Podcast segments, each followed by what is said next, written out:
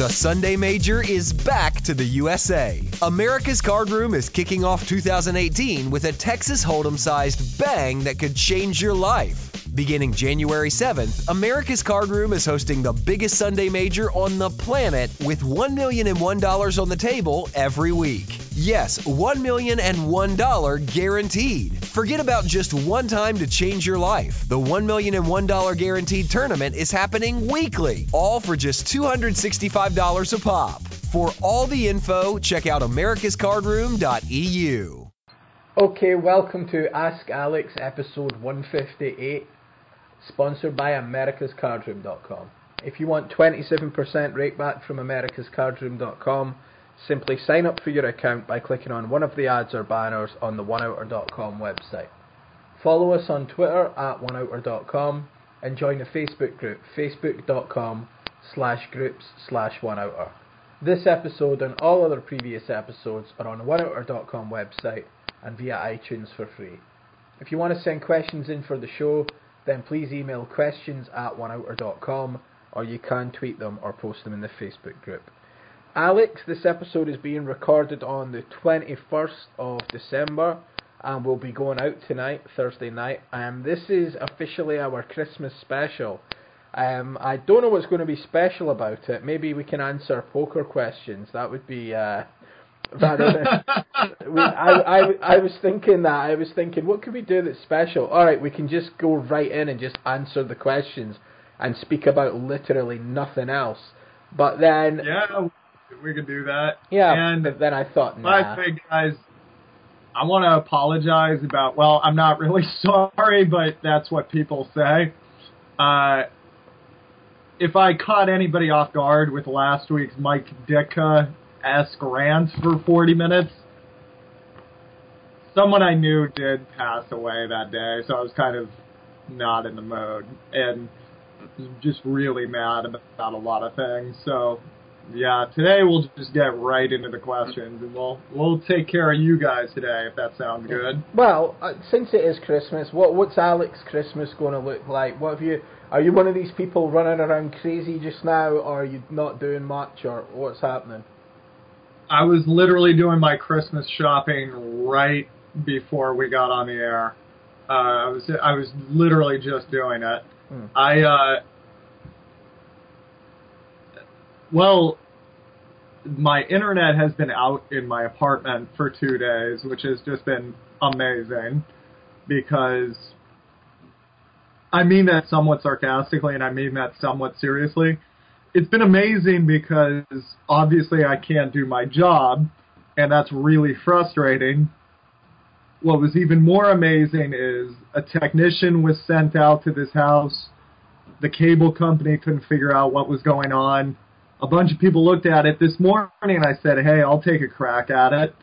And I had to arrange to go in the other person's apartment because the router for this uh, shared living space uh, is in somebody else's apartment. It's not my it, it's not my internet. It's the person I rent the place from, and uh, which is a nice perk because normally it's really fast. It's fiber optic and all that. But uh, I went in there and I, f- I figured out uh, this one cord was was wrapped up around the edge of uh, the house, and it's kind of an older row house in New York. So whenever it was windy, which it really has been in the winter, the house would settle and it would pull this cord just a millimeter out. so it was, and the weirdest thing is the light was still on, saying it was plugged in. It was just pulled just enough that the internet couldn't go through. Mm. And well, once I figured that out, you know, I rang out the cord and uh, uh very angry at the technician. Well, actually, I'm not. I wasn't angry because I'm having this weird thing, Barry, where I just don't care about people making these kind of mistakes anymore. I I, was talking to a friend of mine, and they were saying, "Oh, the apartment owner, uh, the person you're who sublet the apartment to you should be paying for this because that was one of the perks." And I I, I was th- thinking, I don't think it's her fault. Uh, I don't think she did this maliciously. I don't think she ran out to the apartment and went, haha, I'm not paying this bill. Yeah. And I don't think the technician came out here saying, I really don't want to figure this out. I have no doubt he half-assed his job. Don't get me wrong, but at the same time, if he, I'm sure he wasn't actively trying to miss it. So I just said whatever because I actually had, in that same vein, over the last two days, I've been able to work on a lot of projects of my own without emails going off all the time, which I didn't realize how.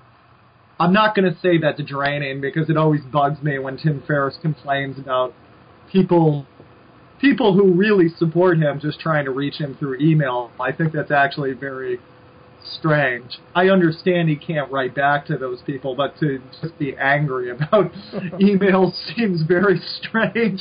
Oh, people like me, these jackasses. I can't believe this. But uh, it, normally I, I'm someone who likes to keep my email inbox at zero. And once in a while I'll just pop on over and answer an email or two. And it was really nice not to be able to do that and to not to be able to skim on the internet so I got these two webinars essentially scripted, diagrammed, put together on PowerPoint. That was really fun. Because I couldn't watch TV, I was finally using my Audible account, which apparently has been charging me for months. And I've just been putting it in the back of my mind. So I got all these new audiobooks. Well, I I was listening to audiobooks on the way to the gym every morning, but I just forgot for a few months and I was listening to The Big Short. Uh, have you have you ever seen that movie or read that book, Barry? Yeah, both. I've read the book and and watched the movie. Yeah.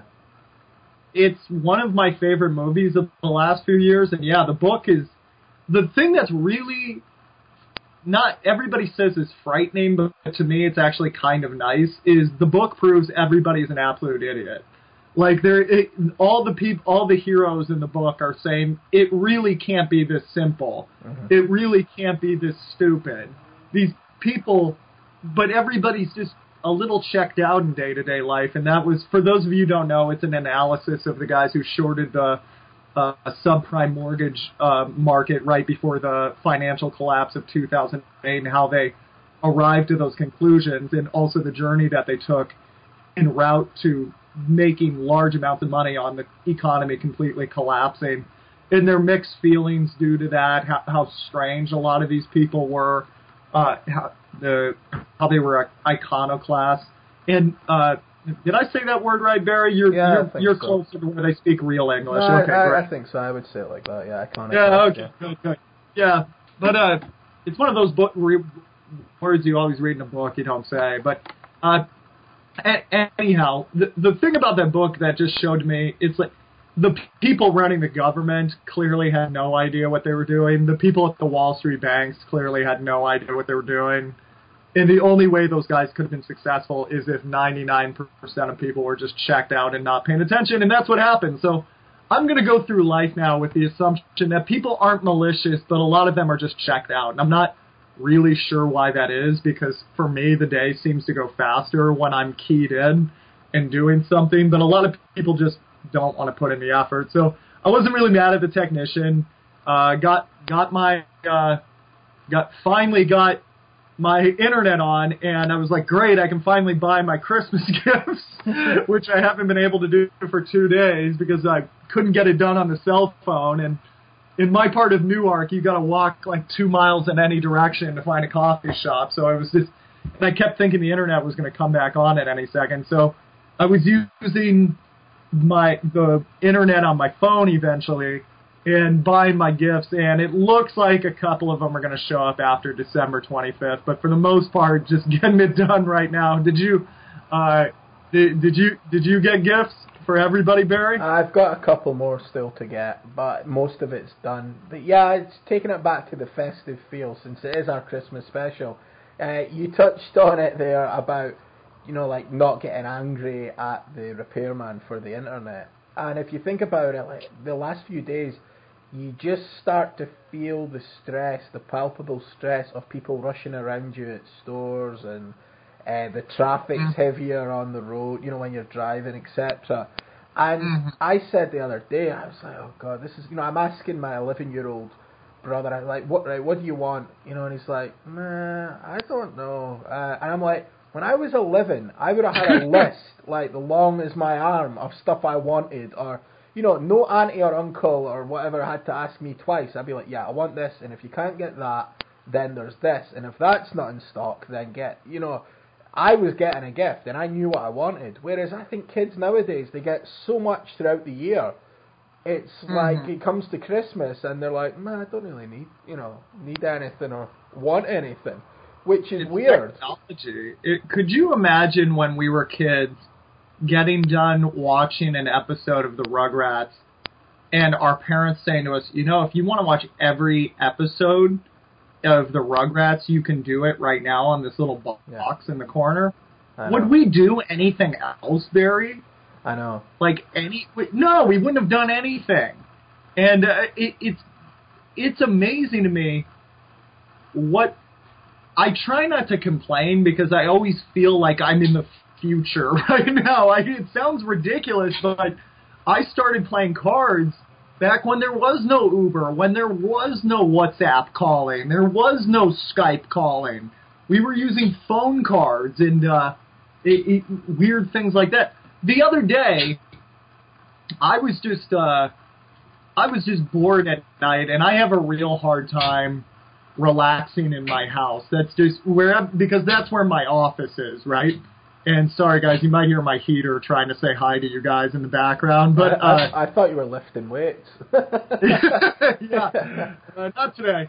But uh, uh, uh, hold on a second, totally. Oh yeah, but when I'm in my uh, when I'm in my office, it's hard for me to relax because I can see my computer and it's a business is kind of like a game. I just can't stop playing. I just want to go out and there's always a few things I want to do. So usually when I want to relax, I got to get out of the house, right? And normally what that means is I walk to the library and I read there. I have, or I have my coffee at a coffee shop and I read there. Or I go for a walk throughout Newark. Well, these days, like I was just looking at StubHub. Uh, StubHub is this app where you can just get tickets. Mm-hmm. Uh, like somebody can't make it to their show, they can just sell their ticket. StubHub does everything. They don't even have to pass the ticket off to me anything or anything. They just send the ticket to my app and I can go. I was looking and uh, the local NHL hockey team, uh, the New Jersey Devils, like some guy couldn't go, so he put the ticket up for 15 bucks. So for 15 bucks, I went and saw, an, you know, like a real NHL game mm-hmm. uh, with one of the best teams, and it you can just you can take an Uber there. You call on your cell phone. Uh, you, you get into the event with your cell phone. Uh, you go back to your Airbnb, which you got with your cell phone. Yeah. It's uh, you can order Uber Eats with your cell phone, and it just it's just so I'm listening to Spotify where I can listen to any new album that just came out, and the artist doesn't even have to go through a label now to get to me.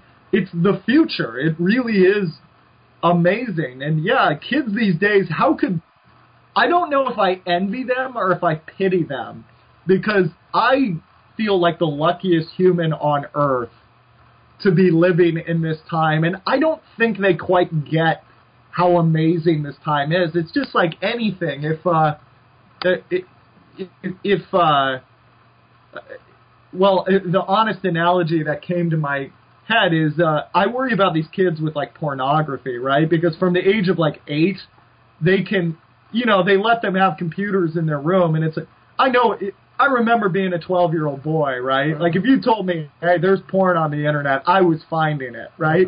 But I'm really grateful back when I was younger, it was really hard to find, right? So that kind of stayed, like, sex was kind of like a special thing. Now these kids just, like, everything is just blasting them with content of whatever. It's just, yeah. it. Bur- I wonder if it burns them out. Like if they just do you want a toy at the end of the year? No, I'm just burnt out. There's 2,000 channels of everything. Uh, you know, well, I, I was saying it's, it's crazy. It's almost like like touching on since it is the Christmas special and Alex has brought up porn. Um, then yeah, it's like um, when I was when I was 13, 14, I remember there was like one of my mates had like a porno tape on VHS and that'd get passed to someone else, and it would go around like you know this VHS tape, like you say now. Ten Yeah. to twelve year olds can go John on their the. Damn it, they- John. yeah, they can, uh, you know, they can go on their cell phone or their computer and basically see anything. And I'm talk, you know, crazy. You know, the the VHS tapes we had were just standard part. Like, God knows what kids are looking at now. You know, I know. it's like. Don't- you worry about them, man? Like, Well, 'cause I that- I read stuff recently, an article all about porn and like people watching it too much. And, and listen, and not just kids here, you know, like adults as well. And Oh, yeah. it's like the effects of that on the human brain and on on men and on relationships and the way it get it's frightening. Actually, it's like you know, I never thought I'd see, you know as being a you know, a, a red-blooded male and whatever, when you actually start analysing stuff like that and reading arguments about it and stuff, it's some of the uh, effects, the externalities from it are, are pretty crazy. Um, how it can Yeah, affect people, but it- it is the world we live in now, you know, and, and denying it or trying to fight it is is is hard. It's like you say, when I moved house and our internet was off for like a, a couple of days and stuff, it's like you do feel different. You're like, oh, it's like you're time traveling back, you know, 15, 20 years ago. It's like, all right, I'll stick a DVD on. You know, when our TV, our cable wasn't on, so it was like, oh, I can, I've got loads of DVDs, so I can stick something on that I've not watched in ages or I've not seen yet. And then I would sit and read my book, etc. And then once your broadband's on, and don't get me wrong, I mean, my cell phone's got unlimited data anyway, so it's like, I was still using it for that, but it, there is a big difference when you do that. And it, like, I, I'm not one for resolutions, but definitely I, I've done well this year with it. It's just not using it as much and spending more time reading books and mm. because I, I I read a lot like compared like some people I know like personally they, they don't read they won't read one book a year like not even one book you know they uh, they just Uh, don't read they might read a blog post or whatever but they don't read a book and it's like I like reading books and I I, I. I don't want to get to the stage where I'm not reading and um you know because it's weird like I hate I think we spoke about this before when you've got books on your shelf and you read it like five years after buying it, and you're like, oh, I wish I read this five years ago. You know, it's like yeah. I wouldn't I have have- done this, I wouldn't have done that. It's weird, and it's been sitting in your bookshelf for years, and you're like, I could have applied that in this situation, etc. You know, it's it's strange, but going back to like the whole Christmas thing, and that, I think it's just being my girlfriend, that well, fiance, I um, she said to me the other day, it's like you're just getting like a bit wrapped up in this stress you're letting it get away with yourself. Like it was certain things were pissing me off, and I was moaning and bitching, going, "Oh, you're in the shops and these people are rushing around like fucking lunatics," you know, like it's the end of the world, you know. And it was like days still till Christmas. It's still days, you know. It's like some of the sell-by mm. dates on the food are the 23rd of December, so it's no use for Christmas Day anyway. So what are you hmm. going to be buying it now? And I was like ranting and raving about, you know, people this and materialistic, and it's like, it's true. It's that old thing about stress and people annoying you. It only work. It, it only happens if you let it. It's it, you make a choice whether something's. Hmm. You know, your internet's off for two days. You can sit and moan and bitch and go, "This is unreal. I can't get any work done. This is like terrible. Like woe is me. Like poor me. I don't have the internet for two days. This is like Mm. what am I going to do?" And then you can look at it and go, you know, this happens now and again. I know it's going to be on again sometime soon. In the meantime, why don't I take the time to, you know, read some books or do things that I wouldn't do with this downtime? It's it's kind of like an enforced downtime, and we're always talking about when you work for yourself, whether it's playing poker, you know, consulting like Alex, or buying and selling stuff like me, whatever it is, or a combination. It's hard to get those downturns. So sometimes when they're forced, they're like little blessings almost. It's like Mhm. yes, I've got to do nothing for the next three days, and like I, I have an excuse almost. You know, it's like I, I Mhm. have to sit here and just read a book or whatever because I can't do this or that. hmm It, I I completely agree with that. I don't I don't have a ton to add to that, but I, I you're really making me realize people can never figure out why I'm so chipper to take a train or go fl- I actually like taking flights places because there's no there.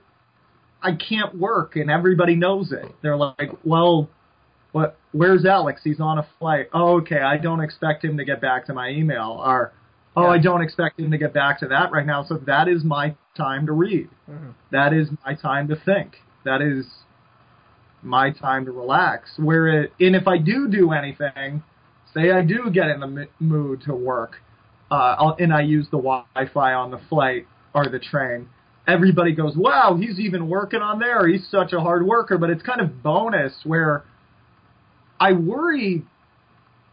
In the, I get I get text messages at 9 p.m. on a Sunday night, and I really think some of these guys think I'm supposed to write back to them. Yeah. And I, of course, of course, I do it on Monday morning, and I don't. It's never really come up. And, and most people are really polite, but and I, I don't think they're being rude. By the way, for all I know, they're expecting me to write back on Monday, and they just want to make sure they haven't forgotten something. But I also think there's a great deal of people now who do not understand how socially improper it is to demand someone's time at on Sunday night. Yeah. There's a lot of people that don't get that.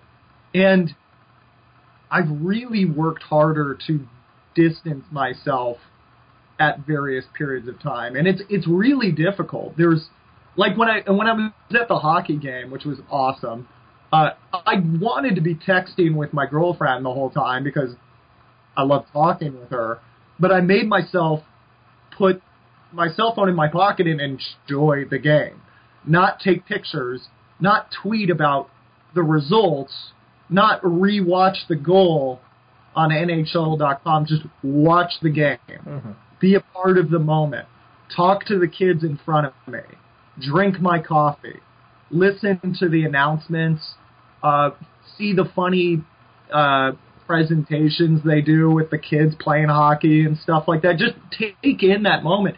And I felt profoundly relaxed 40, 60 minutes later, like way better than I would have felt. Yeah, it comes back to just literally being present. I mean, that is meditation. You know, it's it's not Mm. sitting on a cushion like chanting for twenty minutes or half an hour.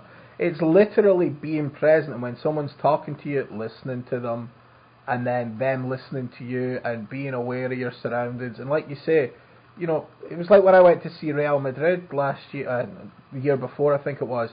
It was all tourists with selfie sticks, and they didn't watch the Oh, game. no. They, they, they, it was all like just taking footage of it. I'm like, you can find this online if you want a video of the stadium. You can get it in 4K HD, better than anything you can do.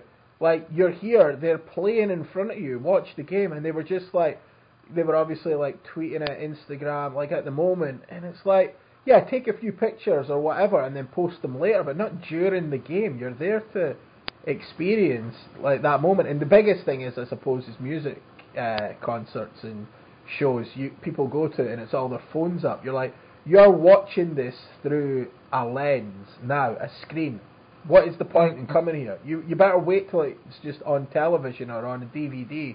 Buy the DVD and watch it like that. What is the point? You and most people never watch these films of the moment that they take as well.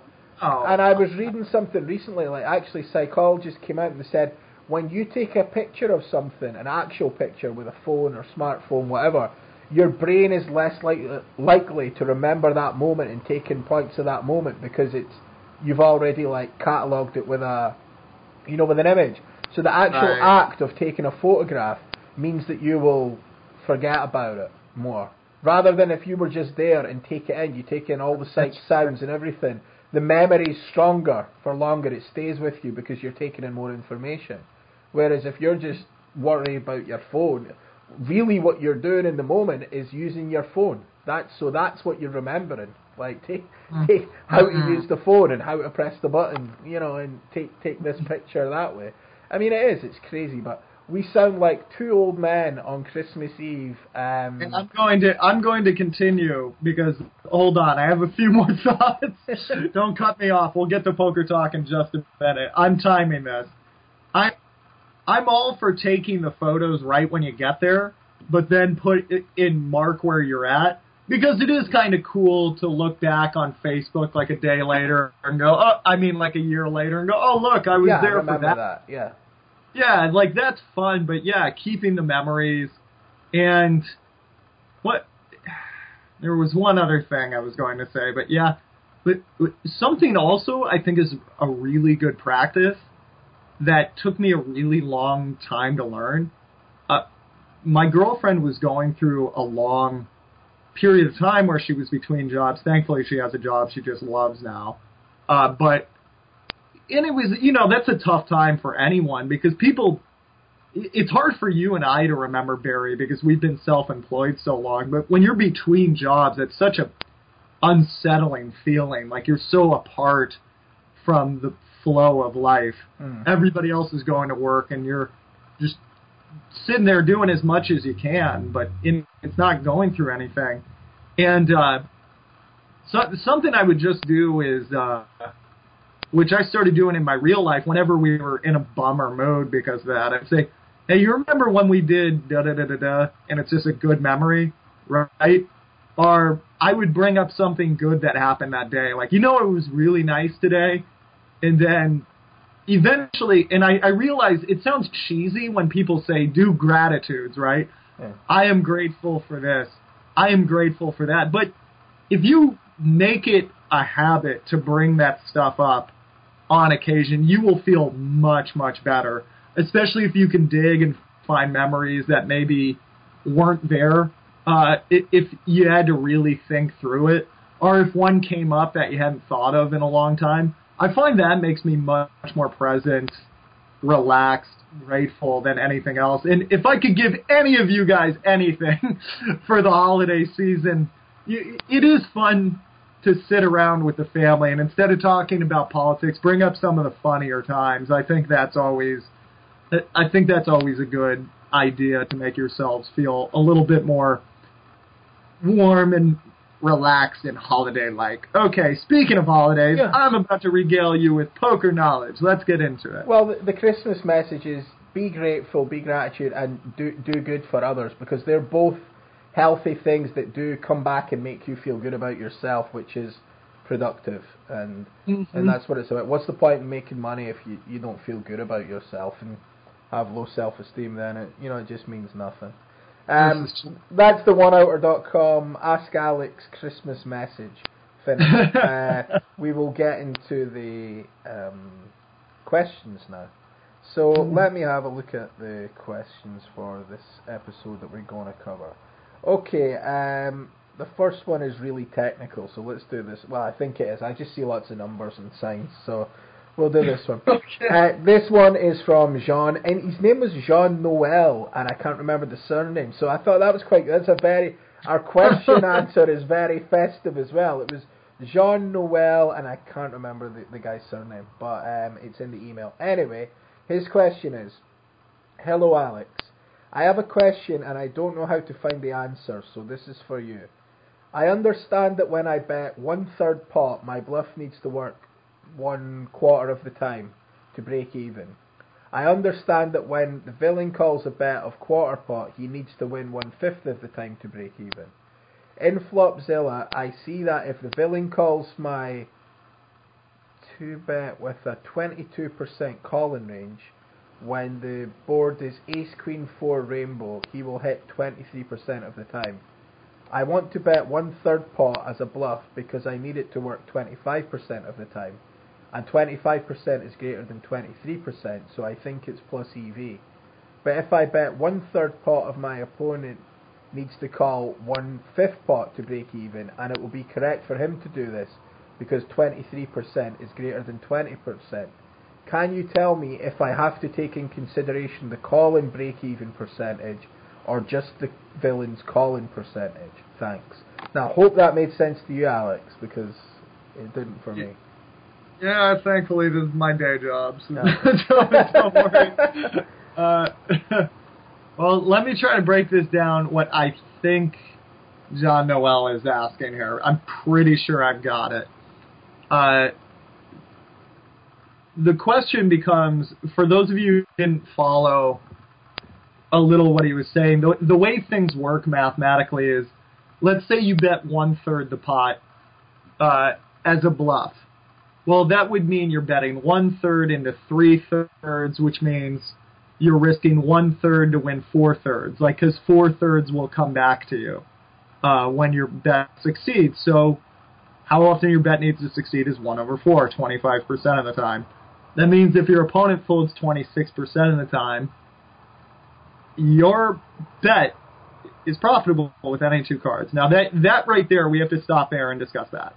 That that is where the money is made in poker, oftentimes. If you want to see something very interesting, filter for every continuation bet you've ever made on Hold'em Manager, and you will find often you're just making money hand over fist. Uh, that's why I'm so insistent on people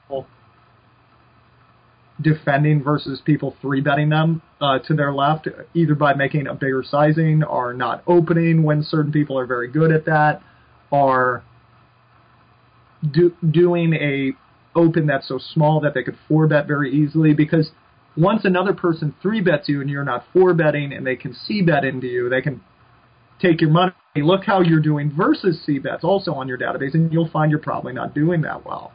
Uh, that being said, uh, this is where a lot of the money comes in poker. This is why poker is different than other casino games. No hand is required. Nothing needs to be hit on the board if the person folds over this percentage of the time. Now, he's asking on the other side of the coin, we've got the villain. And villain here is calling he's not calling one third to win four thirds. He's calling one third to win five thirds because once his bet's out there, he get he gets all five of them if he wins the pot, right? So what ends up happening is he only needs to call with 20% equity because he only needs to be right 20% equity. Now, this is kind of confusing the first time because we're thinking if somebody just said my bet needs to succeed 25% of the time in order for this to be profitable. And then another guy said on the other side, I only need to be right 20% of the time. We got to think someone's fibbing. But what we're what we're not clarifying here is the other person needs 20% equity, right? That person does need to defend though that person can't fold more than 25% of the time. So logically, that person needs to defend the rest of their range, which is 75% of the time. Uh, does that does that make sense to you, Barry? Yeah, yeah.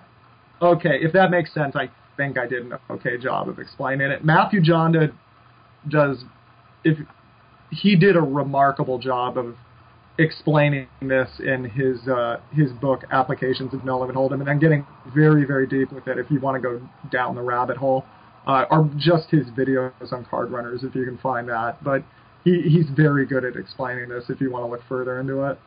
Okay. All right. Next question is from Kenneth.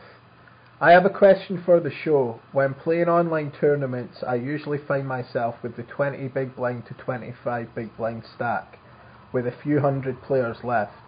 I would never just shove this live, but I find online I shove lighter. Can you talk about what is a short stack online now? How many big blinds and some things that you have found? I hate to play like a robot, a robot, a robot, just three bet shoving twenty big blinds.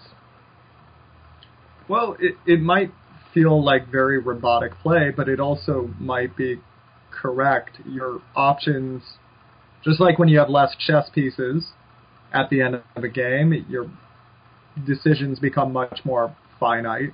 You can only move certain pieces. When you have less chips, you can only move certain chips down the board. You can only do so much, and uh, the three bet, four bet, five bet triple barrels are not going to be feasible because you don't have the chips for that anymore.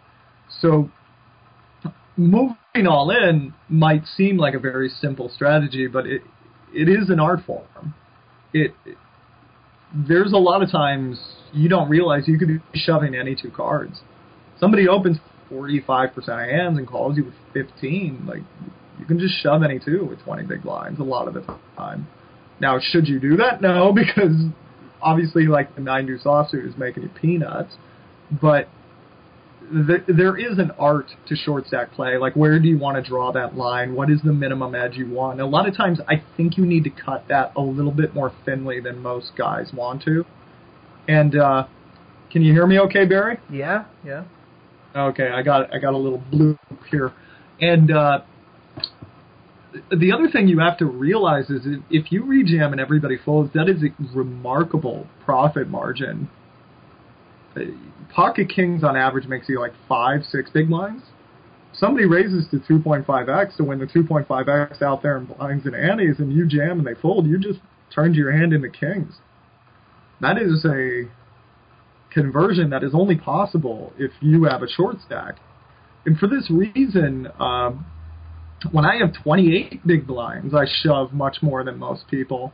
I see a lot of this happening. Uh, hijack opens to 2.5x. Guy sits there with like 27.5x, and he's got ace king. And he goes, I, I want to, I want to bleed money from this guy. So I'm going to three bet to 5.75. What they don't realize is if the guy could see your hand and he had six to a hearts, he's supposed to call with that size. And then if he just hits a pair and doesn't fold, he's playing more or less correct according to Card Runner's EV calcs. And that's what most people do. So what you did is just help him really play effectively versus your hand, which is the fourth or fifth best hand, and hold him. Whereas if you just shove, which might seem like a grotesque way to ever play no limit hold'em, you're you've just locked up five, six big blinds, and if the guy calls you, a lot of times you have the best hand anyway. Now, am I saying that's a perfect strategy? You never want a three bet call? But no, absolutely not. And there are times you want a three bet to draw the guy in, but there are me- there are far fewer people four bet jamming bluffing now than there were four years ago. Mm-hmm. And when you three bet there, it's usually so small that it's going to be mathematically correct for the guy to call you. So shoving there, people shy away from, and I think I think this listener is shying away from because we think of simple solutions as somehow subpar. If there if there's a uh, if somebody gives a simple solution that can't be right because this is something super complex. Uh, therefore, it must have a super complex answer. And that's we all, we also think of simple as dispensable when really simple can be very correct. It, it it's it's more of a matter of finding what is the right move in the given situation. Now, as to your pro- I think it's a problem that if you constantly find yourself with 20, 25 big blinds, I think this could also be because you're calling too many river bets out of position or turn bets out of position. Uh, that's usually what leads you to having to 20, 25x in later stages, as it maybe in in not going for value when you're in position in a bigger pot, likely have a superior hand. Uh, really, really would like you to hammer those rejams. Uh, there's nothing wrong with them. Uh, the other, the other thing I would have you do is uh, raising from that stack depth. I think I think a lot of times, well, that does put you in uh, the tougher position. But I, I think a lot of times if you just open from 3x from 25x, people will look at it as a much bigger raise than it should be. And if you c bet something normal from that 4x, 4.5x, people take it as this must be a big hand. They're making a larger than normal raise from a shorter stack. And they, they do tend to fold a little bit more. And again, if everybody folds to your pre-flop raise, that's again 2.5x uh, that's 250 big blinds per hundred. That's a that is a substantial profit. And I, I think that is an underappreciated facet of no limit hold'em. Both of those plays, and a very very fun part of no limit hold'em to execute if if you get deeper into the problems. Uh, good luck to you. Okay. And this one is from Thomas. Hello, last episodes have been fire. Um, not sure when he sent. not sure when he sent this one in though. So, um, you guys are great. Long may it continue. My question for the show is about my overall tournament strategy. How do I find the balance or sweet spot of tournament life and plus EV plays? I usually find myself at either end of this spectrum, sometimes playing too tight, sometimes too loose. Is just playing every individual hand really the best we can hope to do? I understand this isn't cash games, but in tournaments we need to have one eye on the price structure and our tournament life, especially if the buy-in period has ended. Hope this makes sense. Thanks. Well, very good question, Thomas. Thank you for sending it in. In my view, there's we've discussed this on previous episodes, but perhaps we can flush it out a bit today. There, there's two goals in uh, no limit hold'em tournaments. There's cashing and then winning. A lot of people that win poker tournaments but never cash don't make money in the long run, and people who cash all the time but never win don't make money in the long run. You need to do both very frequently. For one thing, you got to get this is something I've never mentioned before, but you have to be very confident of your heads up game uh, to be playing no limit hold'em tournaments because winning is such a big deal, and I, I find that to be the part that's lacking in many people many people's game when they get deep in tournaments. Uh, especially a real inability to triple barrel bluff, a real in- inability to triple barrel uh, for value, uh, real inability to call out of the big blind and check raise frequently. Uh, these things are really necessary in heads up play. Uh, that being said, I think as far as your tournament life, there's one time where I think it pays to dial it down just a couple degrees. And everybody says, you know, the bubble, that's the time to take over. Well, if everybody else has the exact same idea, which most people do, that actually the best strategy would be a counter strategy, which is just tighten up a few percentage points and then really take advantage of them widening out a few percentage points. Uh, because everything, uh, what I mean by that is, let's say somebody opens from the hijack, and I have king jack offsuit from the cutoff. And generally, I'm three betting there these days because I can safely assume people are opening 25% of the hands from the hijack. And king jack offsuit is really doing well against them. However, this is a very high variance play, and it's not for a ton of profit. And furthermore, complicating matters is this guy is in the frame of we are on the bubble.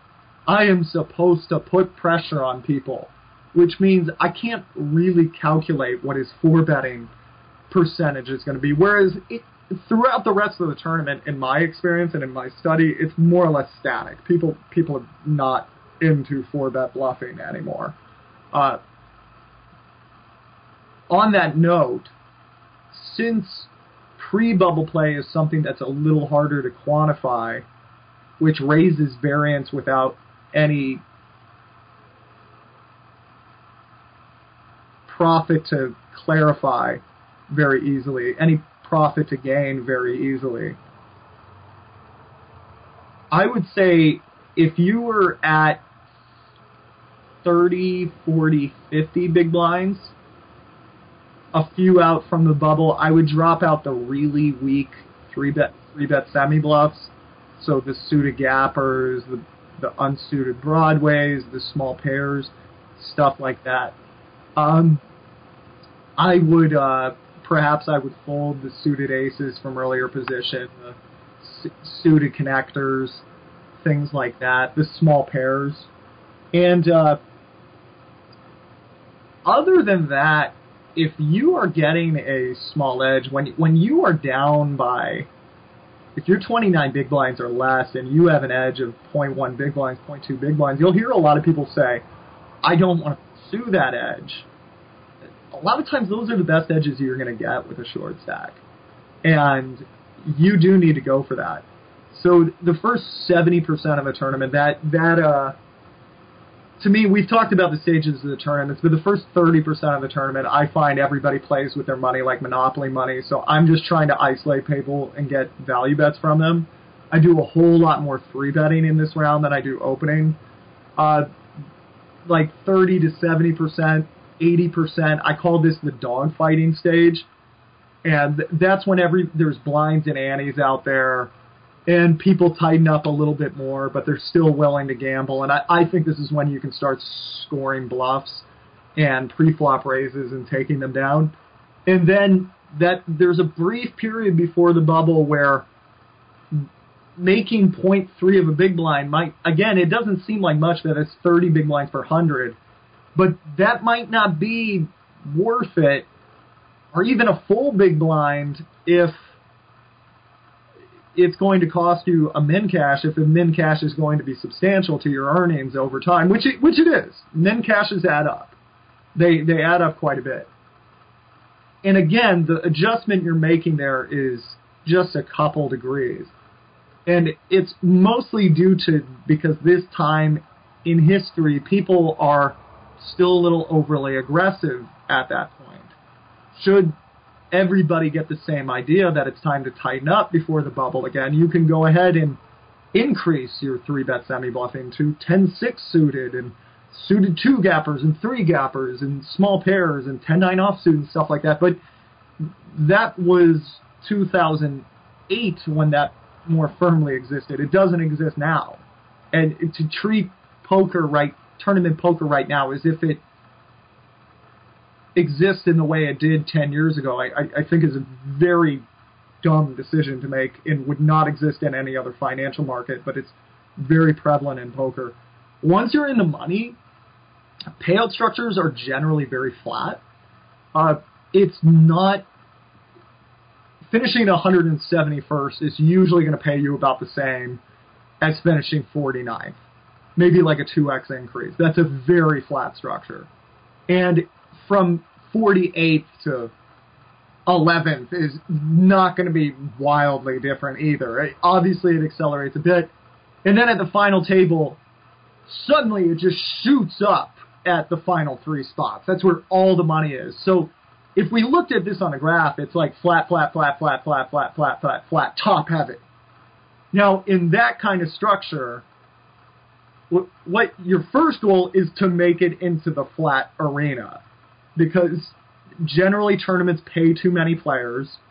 Uh, in in my in my opinion, they pay too many players because that's popular for casinos and that's co- popular for players, and uh, that allows everybody to get some money and then come back and be raked again. And uh, so generally, that pay, the the money is just going to be very up until the final three spot.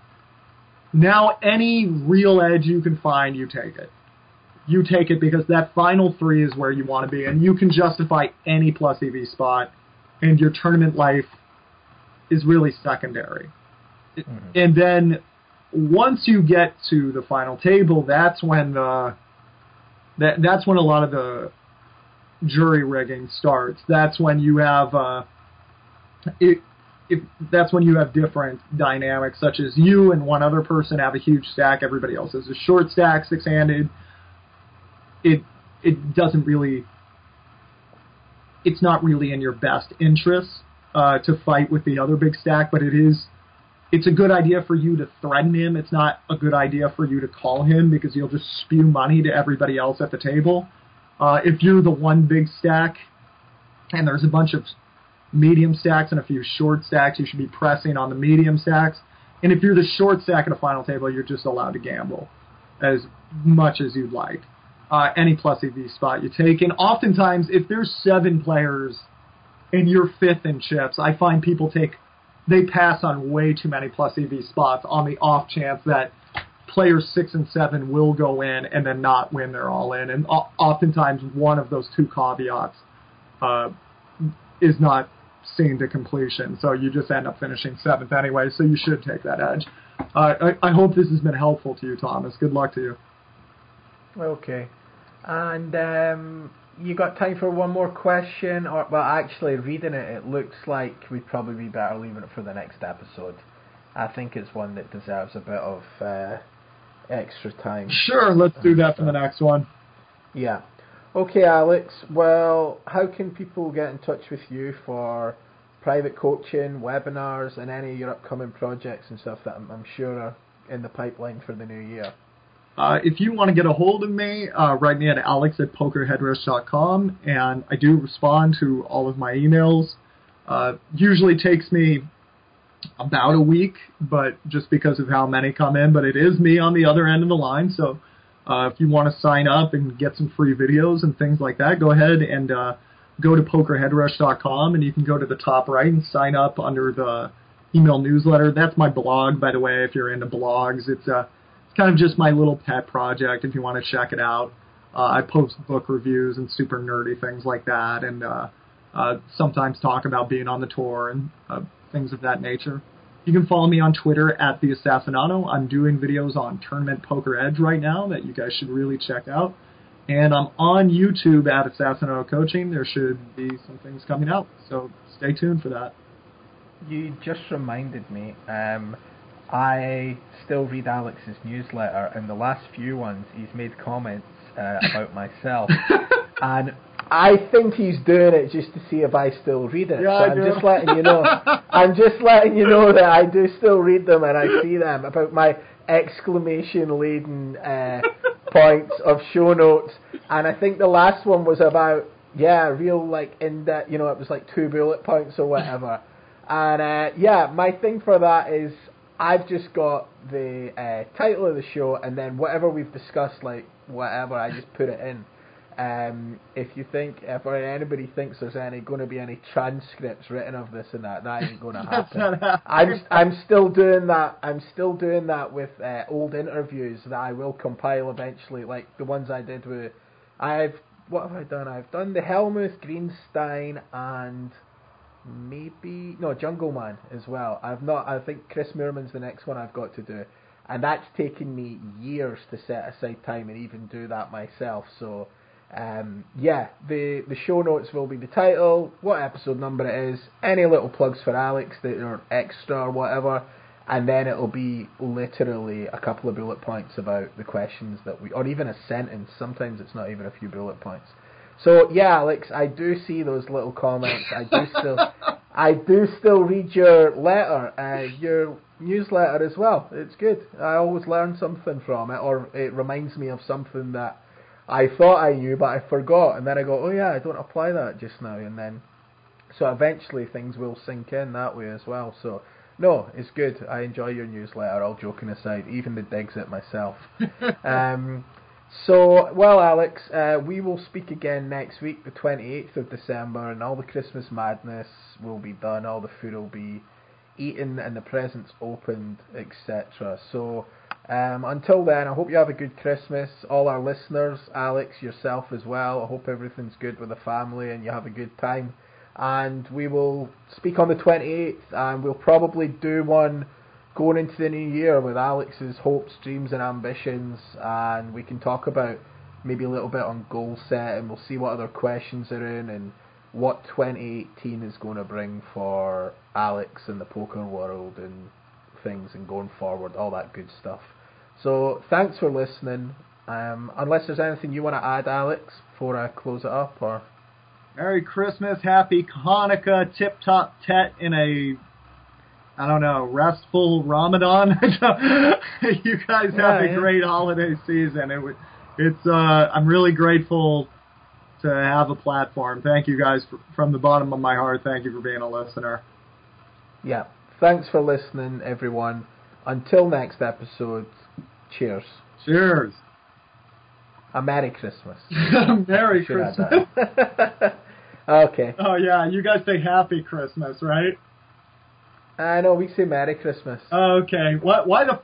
Why in Harry Potter do they say Happy Christmas? That bugged the shit out of me when I was a kid. I've never, I've never seen Harry Potter, or any of them. nice. I've not. You guys say Happy Holidays. Yeah, we do. I. I I- Okay, the tape, hate the tape's that. still running, so we're leaving this in anyway. So, all right, that's your Christmas special done. Cheers. See you next week. I thought you ended it. All right. Take care. The Sunday Major is back to the USA. America's Card Room is kicking off 2018 with a Texas Hold'em sized bang that could change your life. Beginning January 7th, America's Card Room is hosting the biggest Sunday Major on the planet with $1 million and $1 on the table every week. Yes, $1 million and $1 guaranteed. Forget about just one time to change your life. The $1 million and $1 guaranteed tournament is happening weekly, all for just $265 a pop. For all the info, check out americascardroom.eu.